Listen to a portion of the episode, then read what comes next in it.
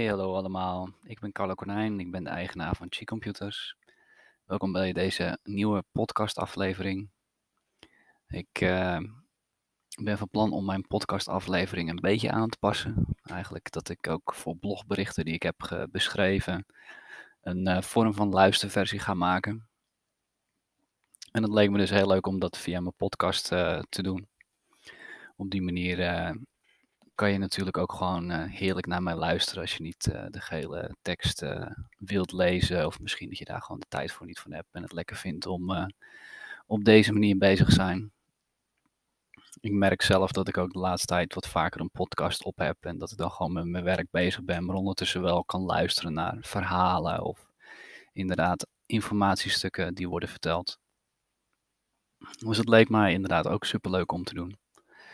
En uh, dit zal daarvan de eerste zijn en daar gaan we mee beginnen. Ik heb dus een uh, blog geschreven.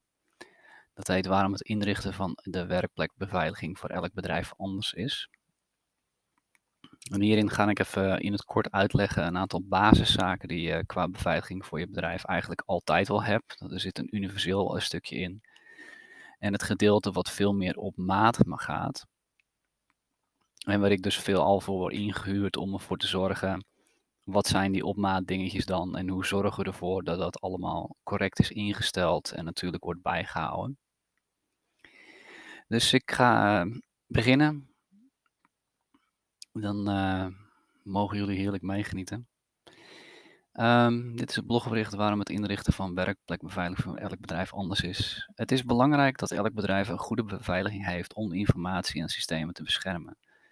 Maar op dezelfde manier zijn bedrijven verschillend en hebben daarom verschillende behoeften als het gaat om het ontwerpen en instellen van beveiliging.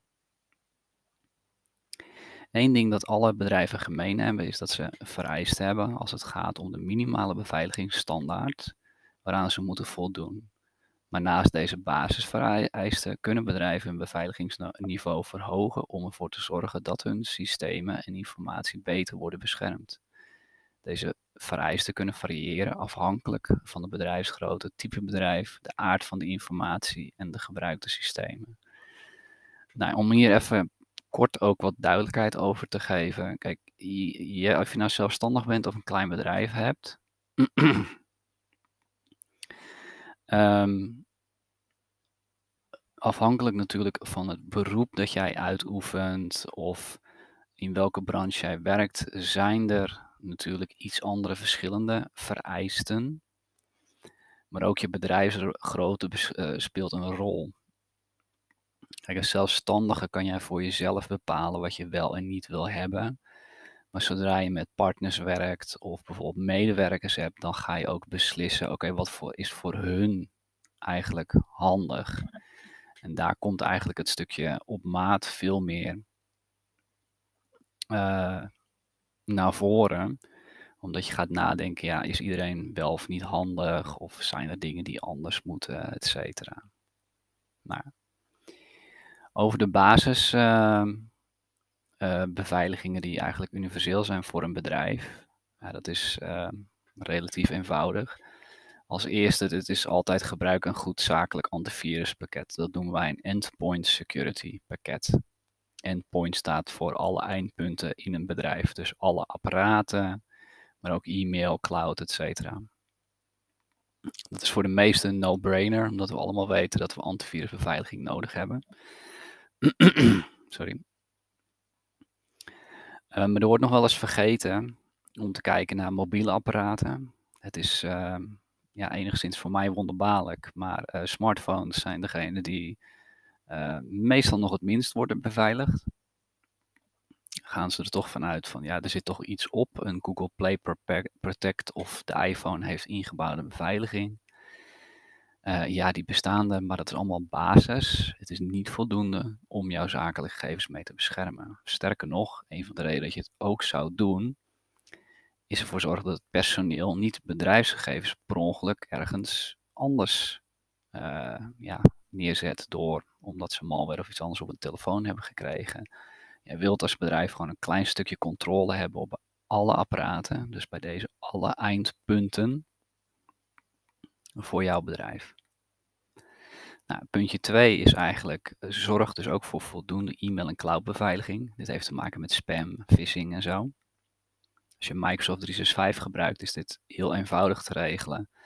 Omdat je bij Microsoft een uh, extra abonnement kan nemen voor die beveiliging. Of je kan bijvoorbeeld gebruik maken van EZ Cloud Office Security voor Microsoft 365. En dan krijg je een uh, extra beveiligingslaag voor jouw e-mail en cloud.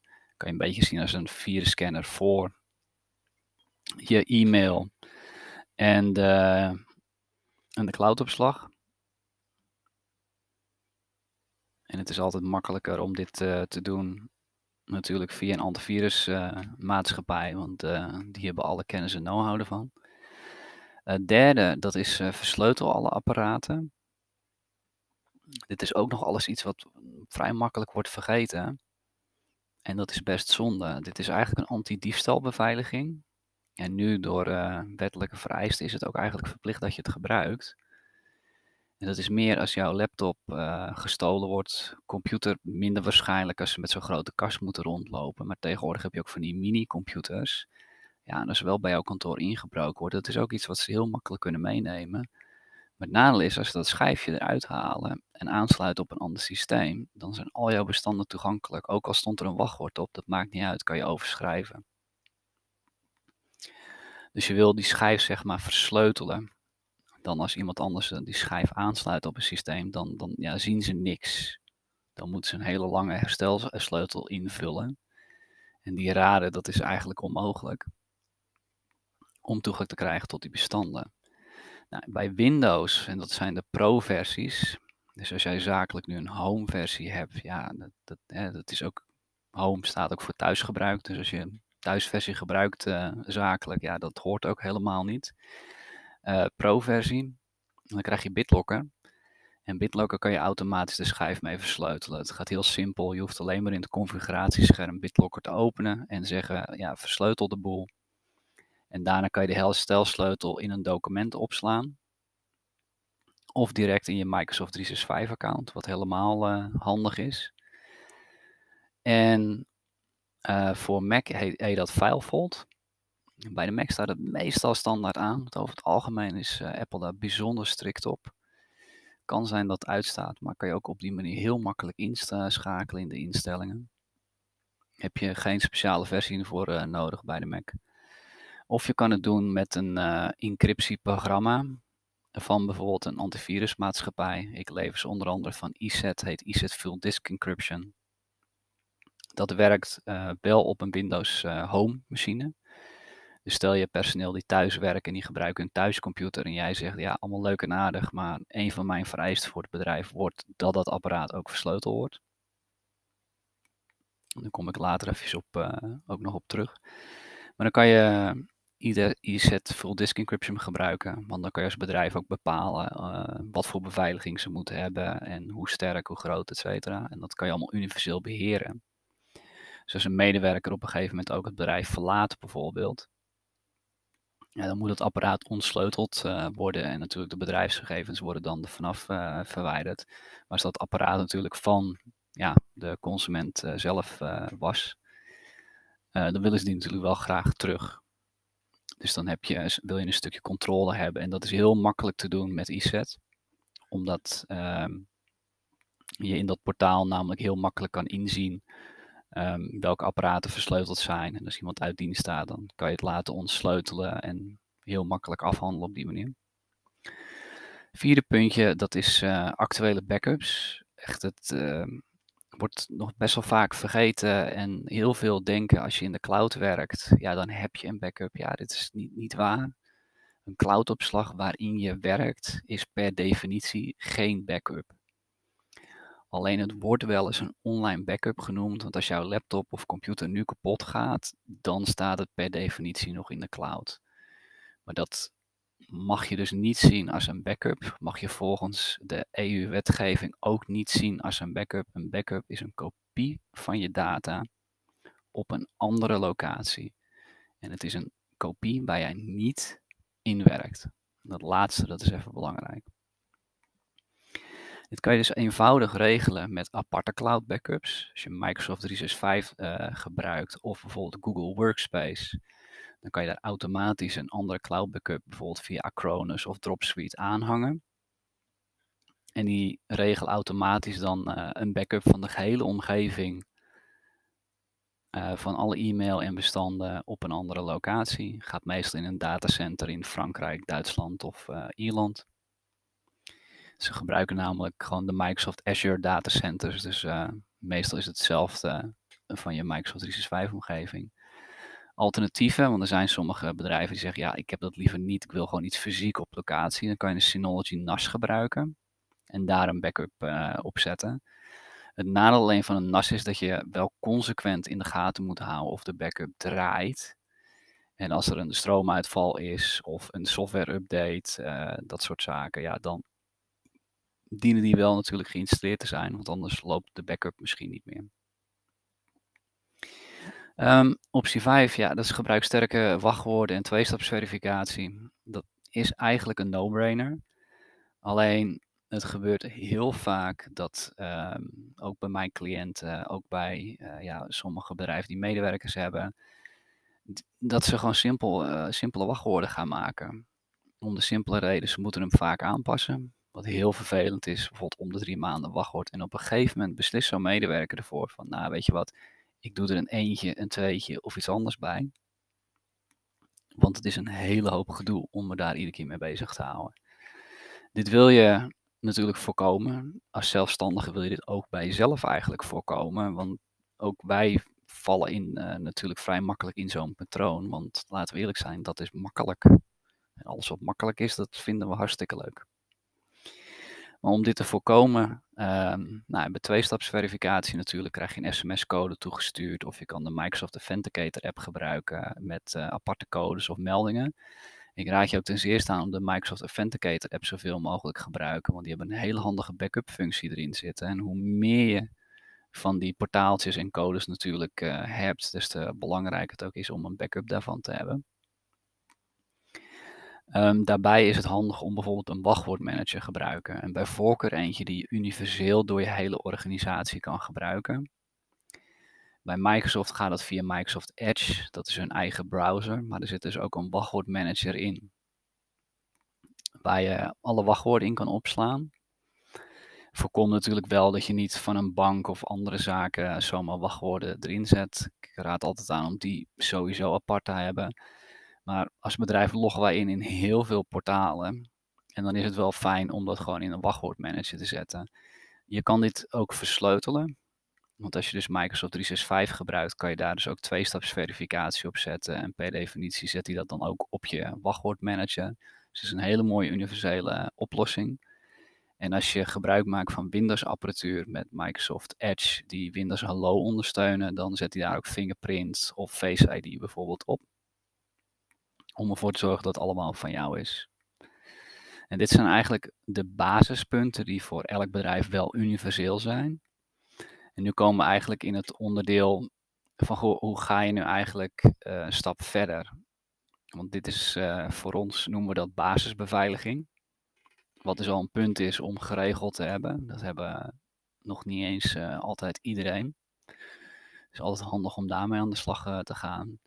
Maar daarna gaat het een stapje verder. Nou ik gaf net al aan van kijk, je gebruikt voor je bedrijf verschillende apps, verschillende portalen. Denk aan een boekhoudpakket bijvoorbeeld.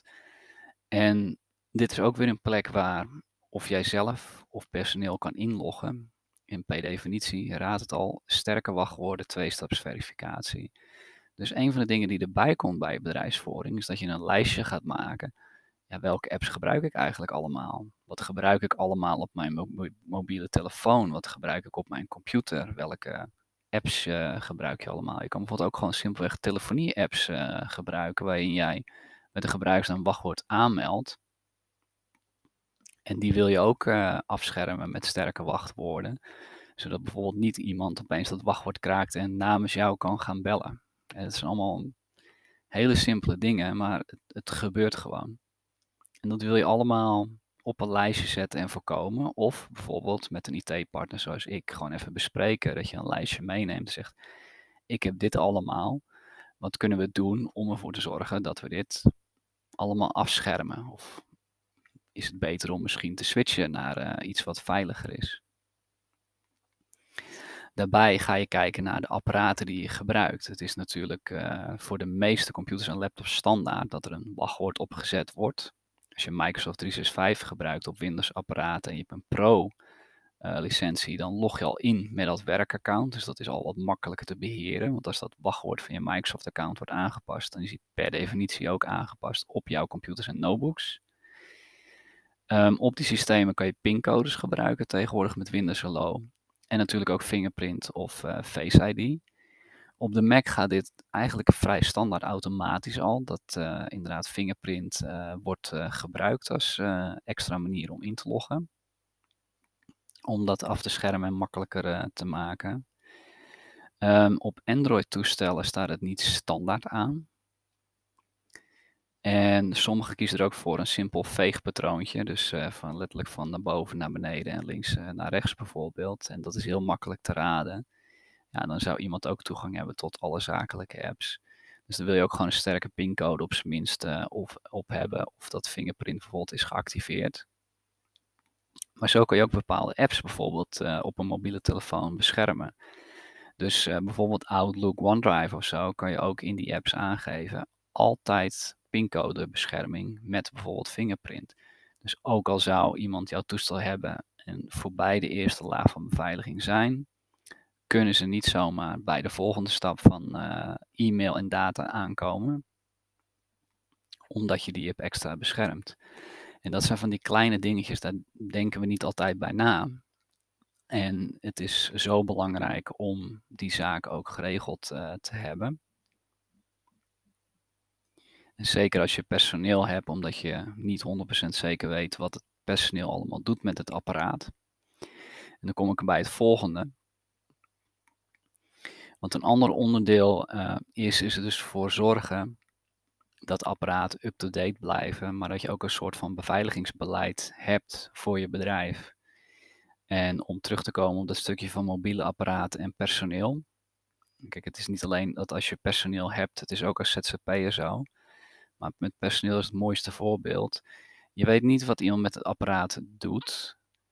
En je wilt bepaalde bedrijfsgegevens afschermen. Dus je wilt bepaalde vereisten stellen eigenlijk. Dus inderdaad een bepaalde pincode met een bepaalde lengte. Um, dat bepaalde apps bijvoorbeeld afgeschermd zijn met nog een extra wachtwoord. Ehm, maar misschien ook dat je iets met antidiefstal op dat toestel wil hebben staan, wat het bedrijf zelf beheert. Dat het niet de, het personeel zelf die daar een appje voor hebt. Hè, want de meesten hebben natuurlijk vind je telefoon via Google of via uh, de Apple iCloud. Maar jij kan ook zeggen als bedrijf, nee, ik wil ook daar tot toegang hebben.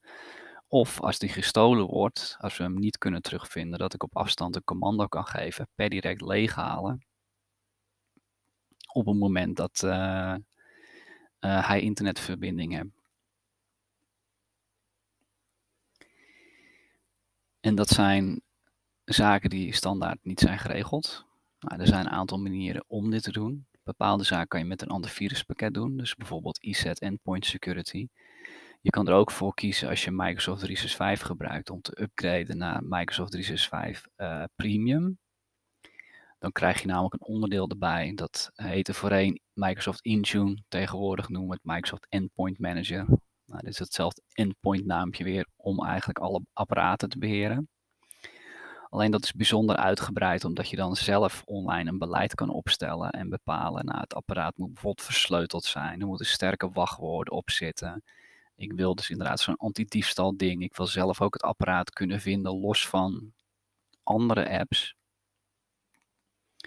om ervoor te zorgen dat als er iets uh, gebeurt, dat jij een universele plek hebt om dat te beheren en daar iets mee te doen. Dan komt nog het andere bij, ook het updaten van het apparaat is heel belangrijk. Kijk, iPhones bijvoorbeeld hebben nog steeds geen antivirus. En dat is eigenlijk best wel jammer, want Apple die zegt dus dat het niet nodig is. Maar toch met eigenlijk elke iOS-update zijn er allemaal beveiligingslekken die worden gedicht met die update. Dus de beveiligingslekken zijn er wel degelijk. En aangezien iedereen e-mail op zijn telefoon gebruikt, kan je dus even goed door middel van phishing of sms-phishing ehm, toch risico lopen. En dat wil je als bedrijf ongetwijfeld ook afdekken. Nou, dat kan dus ook met endpoint uh, beveiligingssystemen. Maar op dit moment, ironisch genoeg, is Microsoft degene met Microsoft Defender die wel beschikbaar is op uh, een iPhone. Dat ook beschikbaar komt met Microsoft 365 Premium. Dan kan je bijvoorbeeld ook iPhones nog beter afschermen voor dit soort uh, zaken. Maar je kan bijvoorbeeld ook voor Windows, Android en Apple apparaten via Microsoft 365 Premium uh, alle updates beheren. Je kan bijvoorbeeld aangeven dat hij elke dag moet controleren op updates. En als die er zijn, gewoon per direct installeren. Of binnen drie dagen bijvoorbeeld.